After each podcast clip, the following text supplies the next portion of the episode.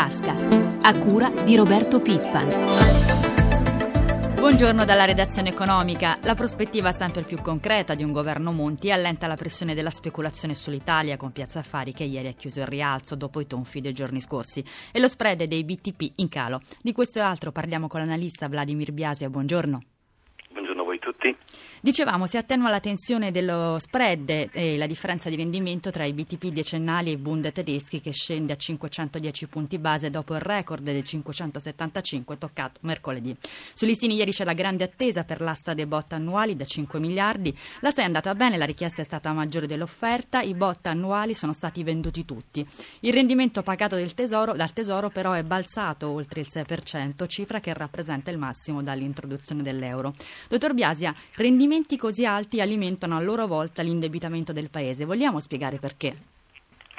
Ma semplicemente perché il nostro governo, la pubblica amministrazione è costretta diciamo, a pagare lo stock del debito pubblico con un maggior carico di oneri finanziari dovuto alla, per l'appunto al rialzo dei rendimenti che nel rinnovo delle, de, delle scadenze va a gravare lo stock complessivo.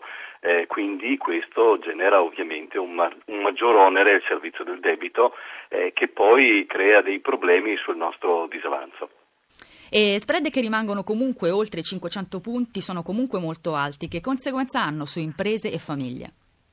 Vede, problema dello spread non è tanto il picco sporadico che si può toccare nell'arco di una seduta o di una settimana.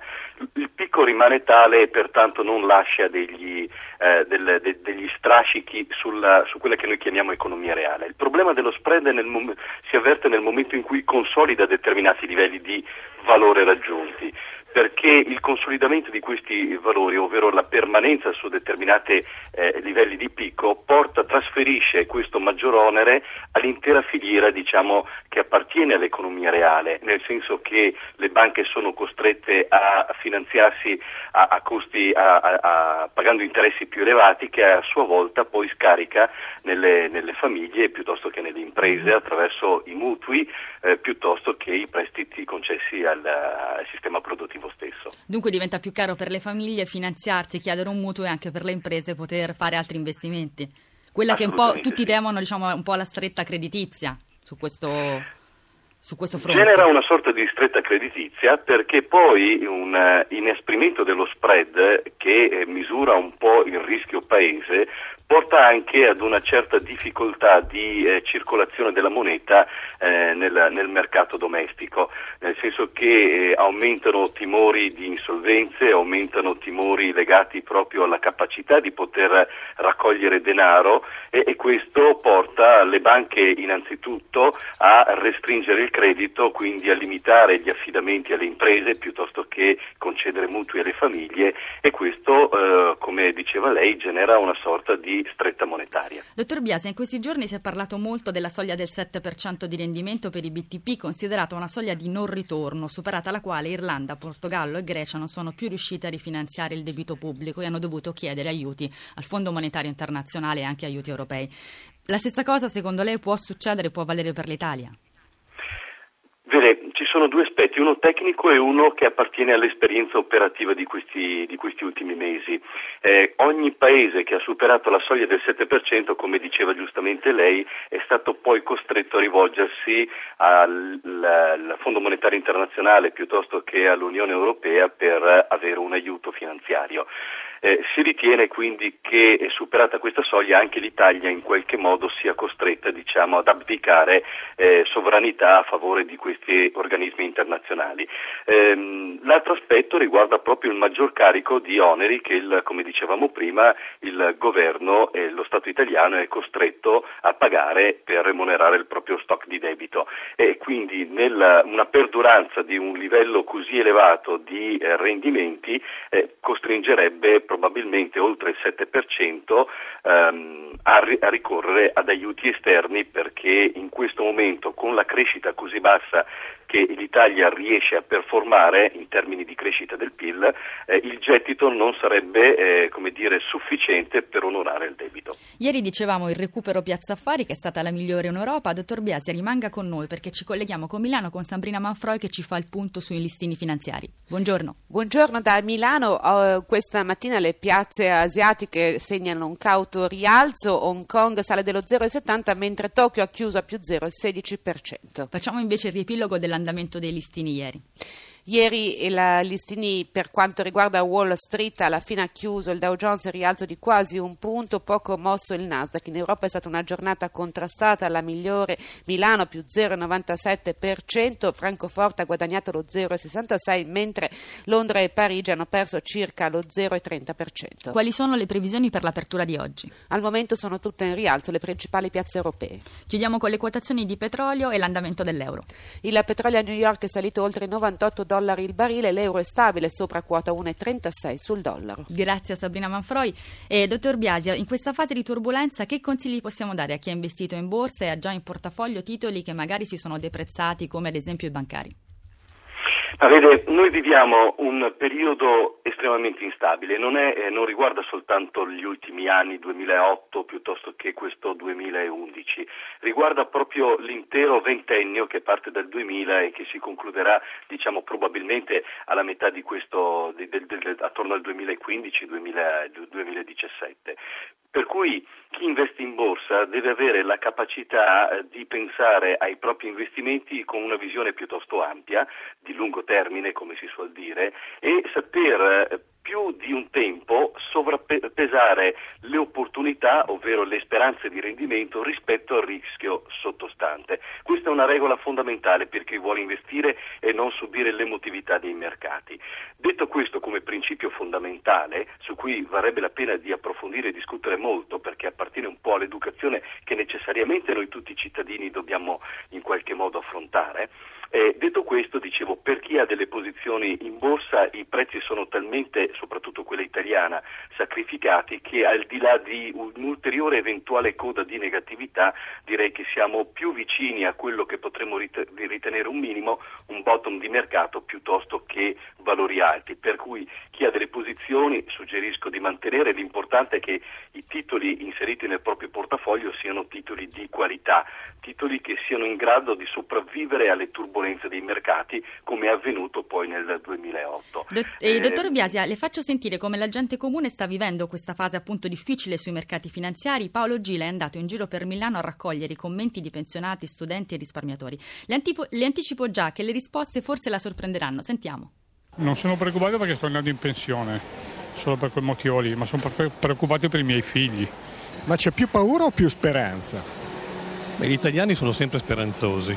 No, non sono preoccupata perché penso che le cose potranno andare soltanto meglio di così. Il BTP al 7% lo comprerebbe o lo venderebbe? Lo comprerei. Come lo avverte il futuro? Molto instabile e dipendente da quello che sta succedendo ora, quindi davvero a rischio. Però non per questo sono pessimista. Prelevate perché avete paura o per una necessità? Per una necessità. Non c'è ancora lo scatto al prelievo per paura che i soldi... No. Che cosa bisognerebbe fare? Fare delle cose, dire delle cose e poi fare quelle che, le cose che si dicono, che mi sembra che è quello che non sia avvenuto in tutto questo tempo. Dottor Biasi, abbiamo sentito c'è più speranza che paura, perché invece gli investitori negli ultimi mesi hanno dimostrato poca fiducia verso l'Italia? Ma perché questo fa parte un po' della tendenza eh, generale che si è innescata nei paesi diciamo, appartenenti aree, all'area debole dell'Unione monetaria europea, parlo dei famosi PICS, ovvero Grecia, Portogallo, Spagna e Italia, e non che Irlanda. Ehm, tuttavia mi lasci dire, ehm, L'importante è come dire, eh, ridare fiducia agli italiani. Oggi noi eh, deteniamo all'incirca il 50% di stock del debito emesso dal, dallo Stato sovrano.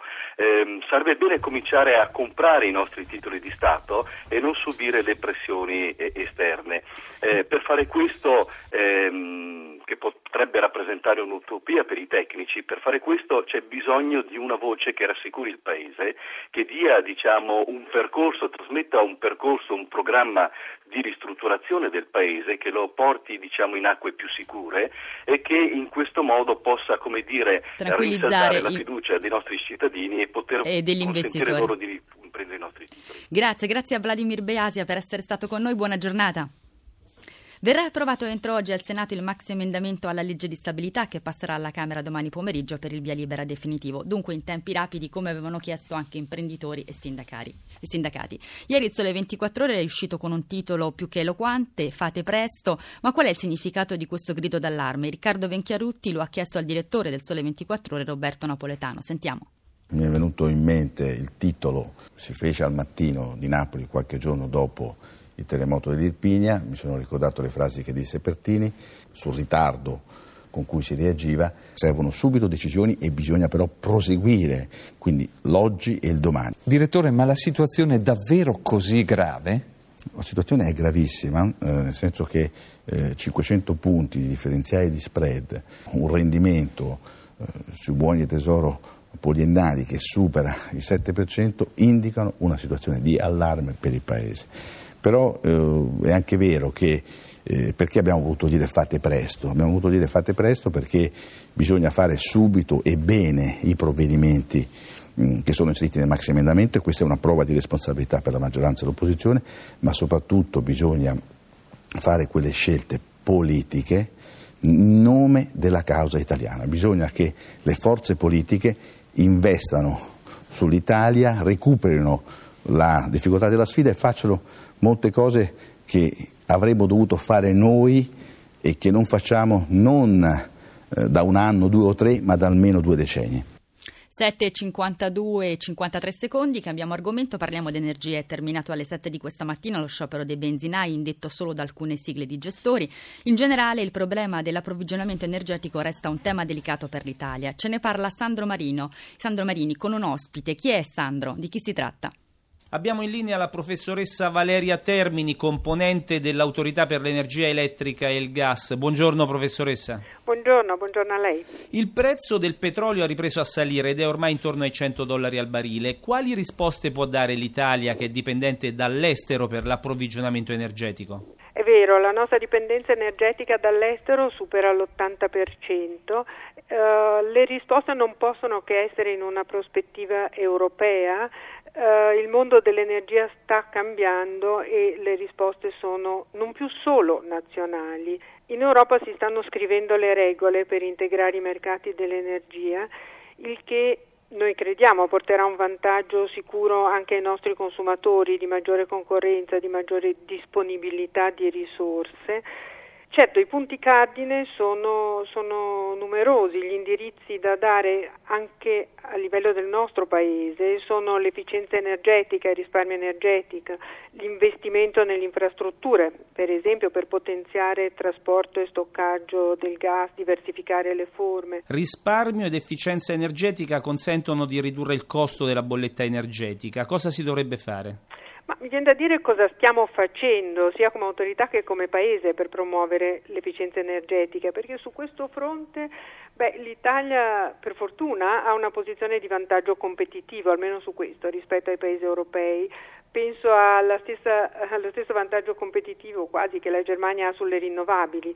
Noi abbiamo dei meccanismi straordinari che ci sono stati mutuati in Europa, eh, per esempio dei certificati bianchi, di altri meccanismi. Abbiamo appena sottoposto a consultazione nuovi meccanismi che premiano gli interventi di efficienza energetica con risultati diciamo prolungati nel tempo. Anche qui è indispensabile su questo fronte garantire stabilità delle regole perché si radichi una cultura in questa direzione. Grazie alla professoressa Valeria Termini, buona giornata. Grazie, buona giornata a lei. E noi abbiamo finito dalla redazione economica da Elisabetta Tanini, buona giornata.